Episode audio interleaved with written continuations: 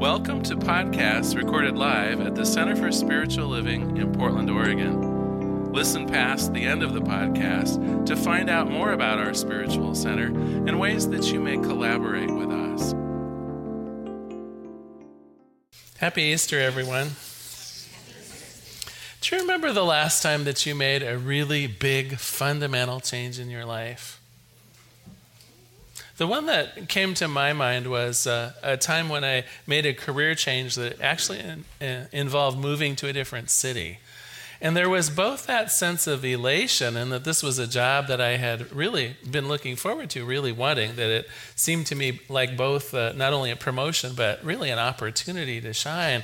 And yet there were also those feelings of, oh my gosh, I'm leaving kind of the city I know and the friends I know, um, extended family members that really really there was some fear there, but yet the possibilities seemed endless.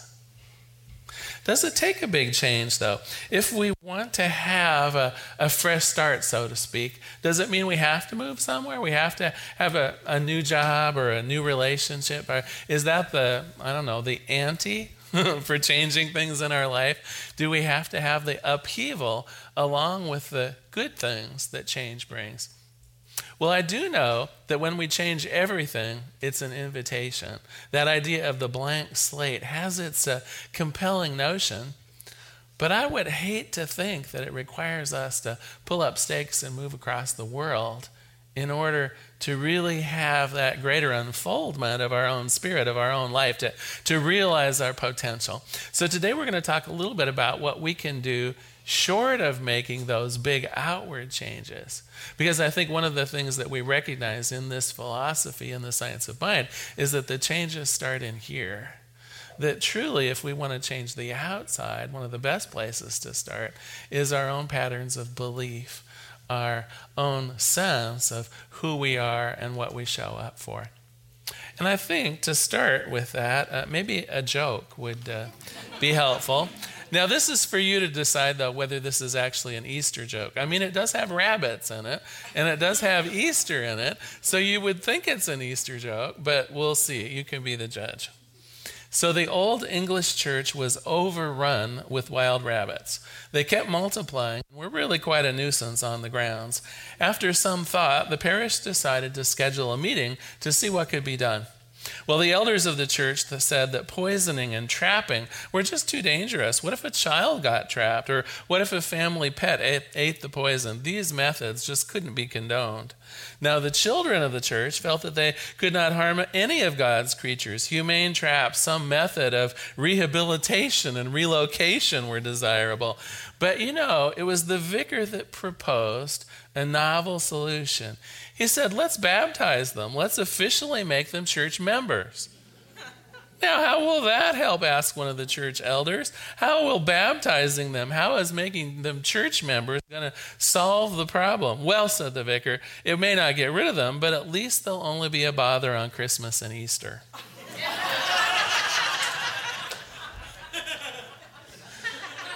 so, is it an Easter joke? Kind of, kind of, sort of. Are we open to that level of change in our life? I think one of the things that keeps us from experiencing newness is we have committees like the vicar had committees in the joke. Don't we, though? We think something's a great idea, and our friends are only willing to tell us whether that's true or not. or if we're not even sure of, of what newness we want to experience, aren't there the role models that will step forward and say, This is what you should be, this is what you should do, here's what a marriage looks like, here's how you're supposed to raise children, here is what someone in your position should do, or should think, or should behave? Gosh, if it if it weren't for the committees in my head, I'd get a lot done some days. or or would I?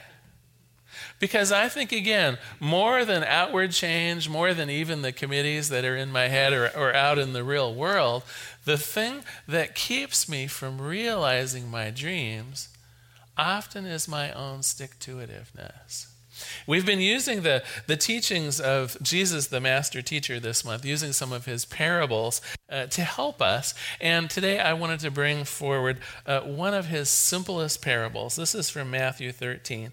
Jesus said, He told them another parable. The kingdom of heaven is like leaven that a woman took and mixed into 60 pounds of flour until it worked all through the dough.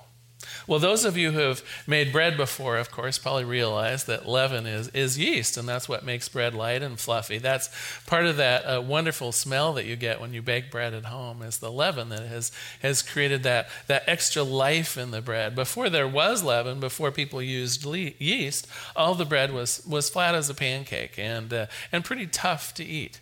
And so the idea of leaven, the idea of yeast, is more life, more, more zest, that, that, that sweetness and that softness. It represents luxury, it represents new life. If we want new life, if we indeed want, as Jesus said, that the kingdom of heaven is going to be like this new life right here, how do we achieve that? How do we take a new idea? How do we take something that we're maybe itching to do, a new job, a new relationship, or, or maybe to dramatically improve something that we already have? What if we want to go to that next level of intimacy in our primary relationship? What if we want to excel at our job in a new way that promotion would be un, you know, unbelievably easy? What if we want to, to take our own lives and, and as the cooking shows would say, ramp it up a notch. Bam. What if we really want to do something amazing in our own lives? Is it just as easy as adding a teaspoonful of leaven? Is it as easy as just having the idea? Let me read the parable one more time. He told them still another parable. The kingdom of heaven is like leaven that a woman took and mixed into about 60 pounds of flour until it worked all through the dough. See, there's the trouble. It isn't just adding the idea on the top of ourselves. It isn't just coming up with one hope or one dream or one desire. I mean, that can be the start. That can represent the leaven. That can, that can be the new life. How do we mix it all the way through? How do we take that new idea and integrate it fully into who we are and what we are and how we show up? Well, I have a few ideas. First of all, I think we need to have it in our constant awareness. If we really want to make a big change on in our lives, especially on the inside, we have to have an awareness of it really in every moment. Have any of you ever gone to a, a, car dealership and really picked out the ideal car for you? So you know what make it is, what model it is, you, you know what uh, options you would want to have on the car. Of course, you picked out the color and any other trim uh, thoughts that you have on it. And then you go home to think about it. Have you noticed you'll see more of those cars on the freeway than you would ever imagine have been even built yet? Well, that's the theory here if we take that idea of newness, if we see clearly in our own lives how our life can be and put some detail about it, what would it look like? What would it feel like? What is that newness? If, it, if we're wanting a new relationship, what would it be like? If we're, if we're urged to have a new job, what would that be like? With some detail and some passion and some feeling. The idea is when we bring it fully into our consciousness, it will seek us out.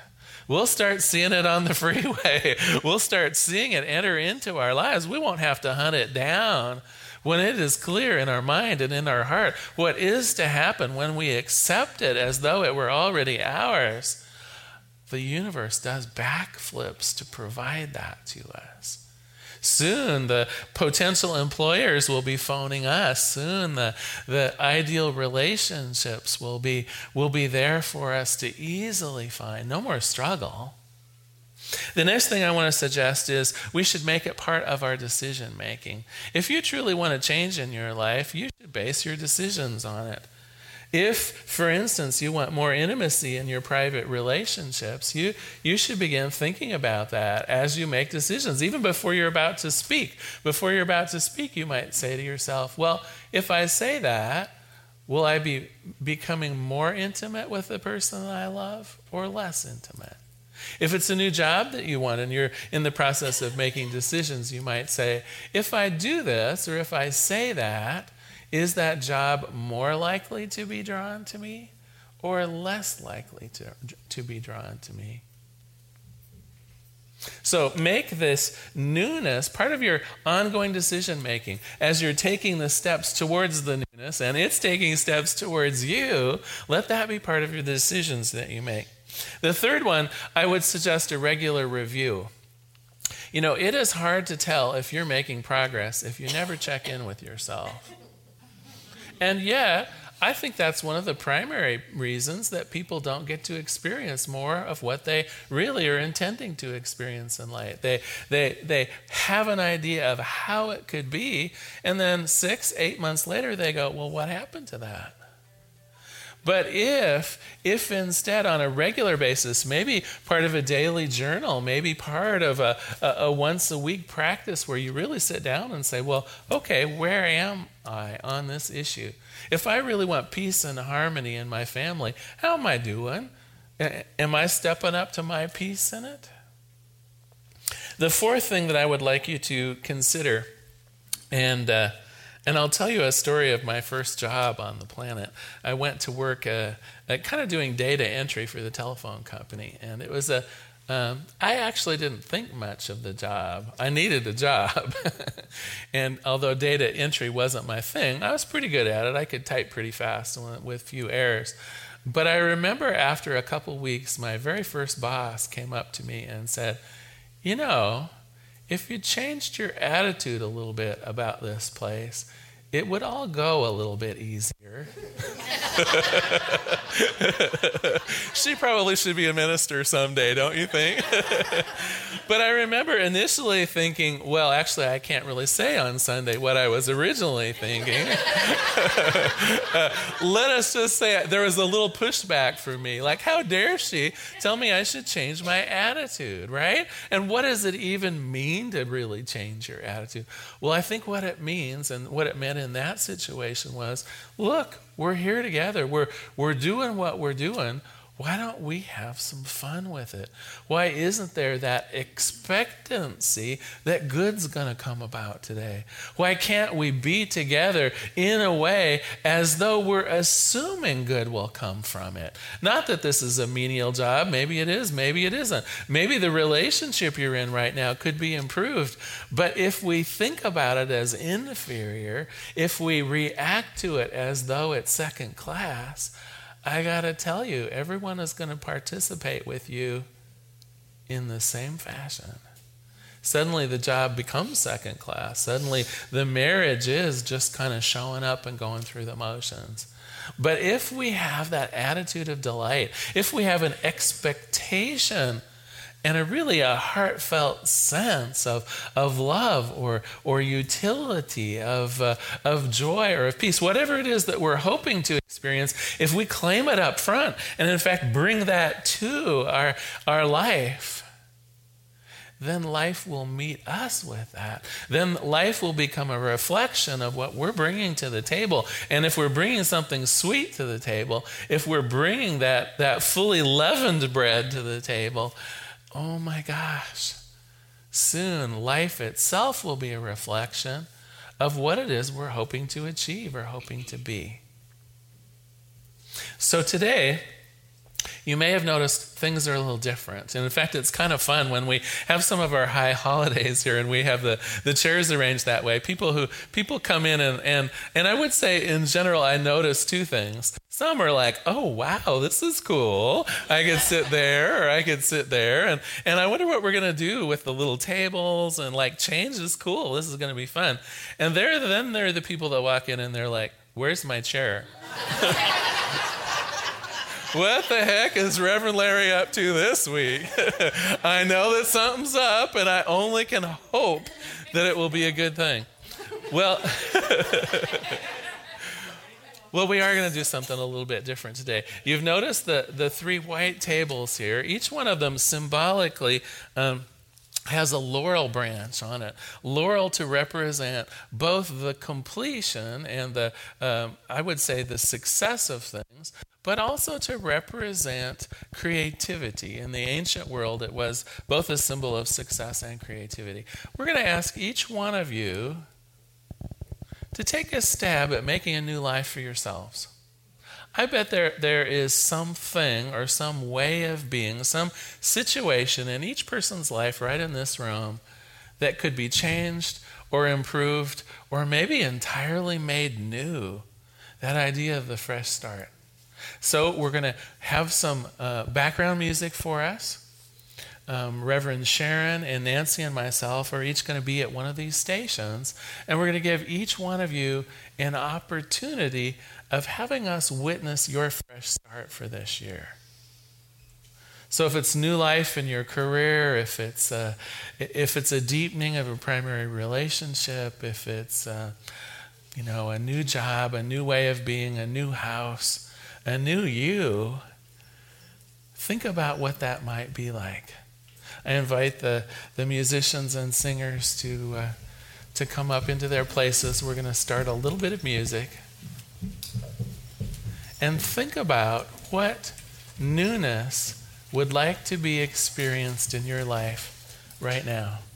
And when you feel called, just come up to one of the three stations here, and it would be our honor to bless you, to know the, the truth of you having this newness in your life. Let us pray. There is one power, one presence, one life, one love. There is that one perfect peace upon all things. There is perfect joy.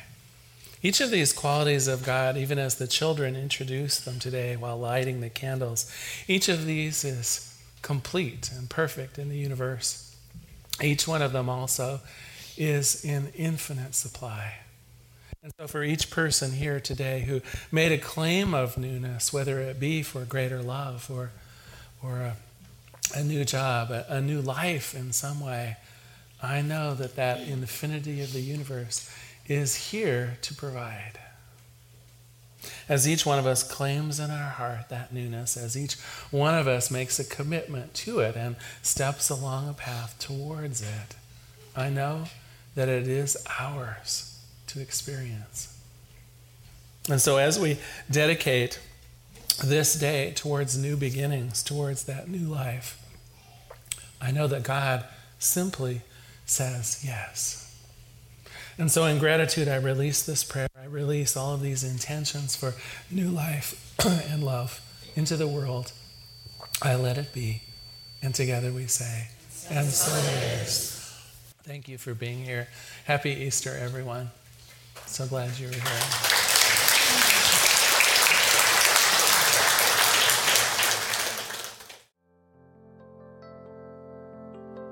We hope you enjoyed today's podcast. If you happen to be in the Portland, Oregon area, we'd love to have you visit in person. The Portland Center for Spiritual Living is located at 6211 Northeast Martin Luther King Jr. Boulevard. We have inspirational services at 9 and 11 a.m. every Sunday. Our mission is to open hearts, ignite minds, and to make a difference. If you'd like to support our center and its podcasts, you can donate online at www.pcsl.us slash donate. Our website is also the place to learn more about what's going on at the center or to contact us. Allow us to become part of your extended community. Wherever you are on your spiritual journey, you are most welcome at the Center for Spiritual Living.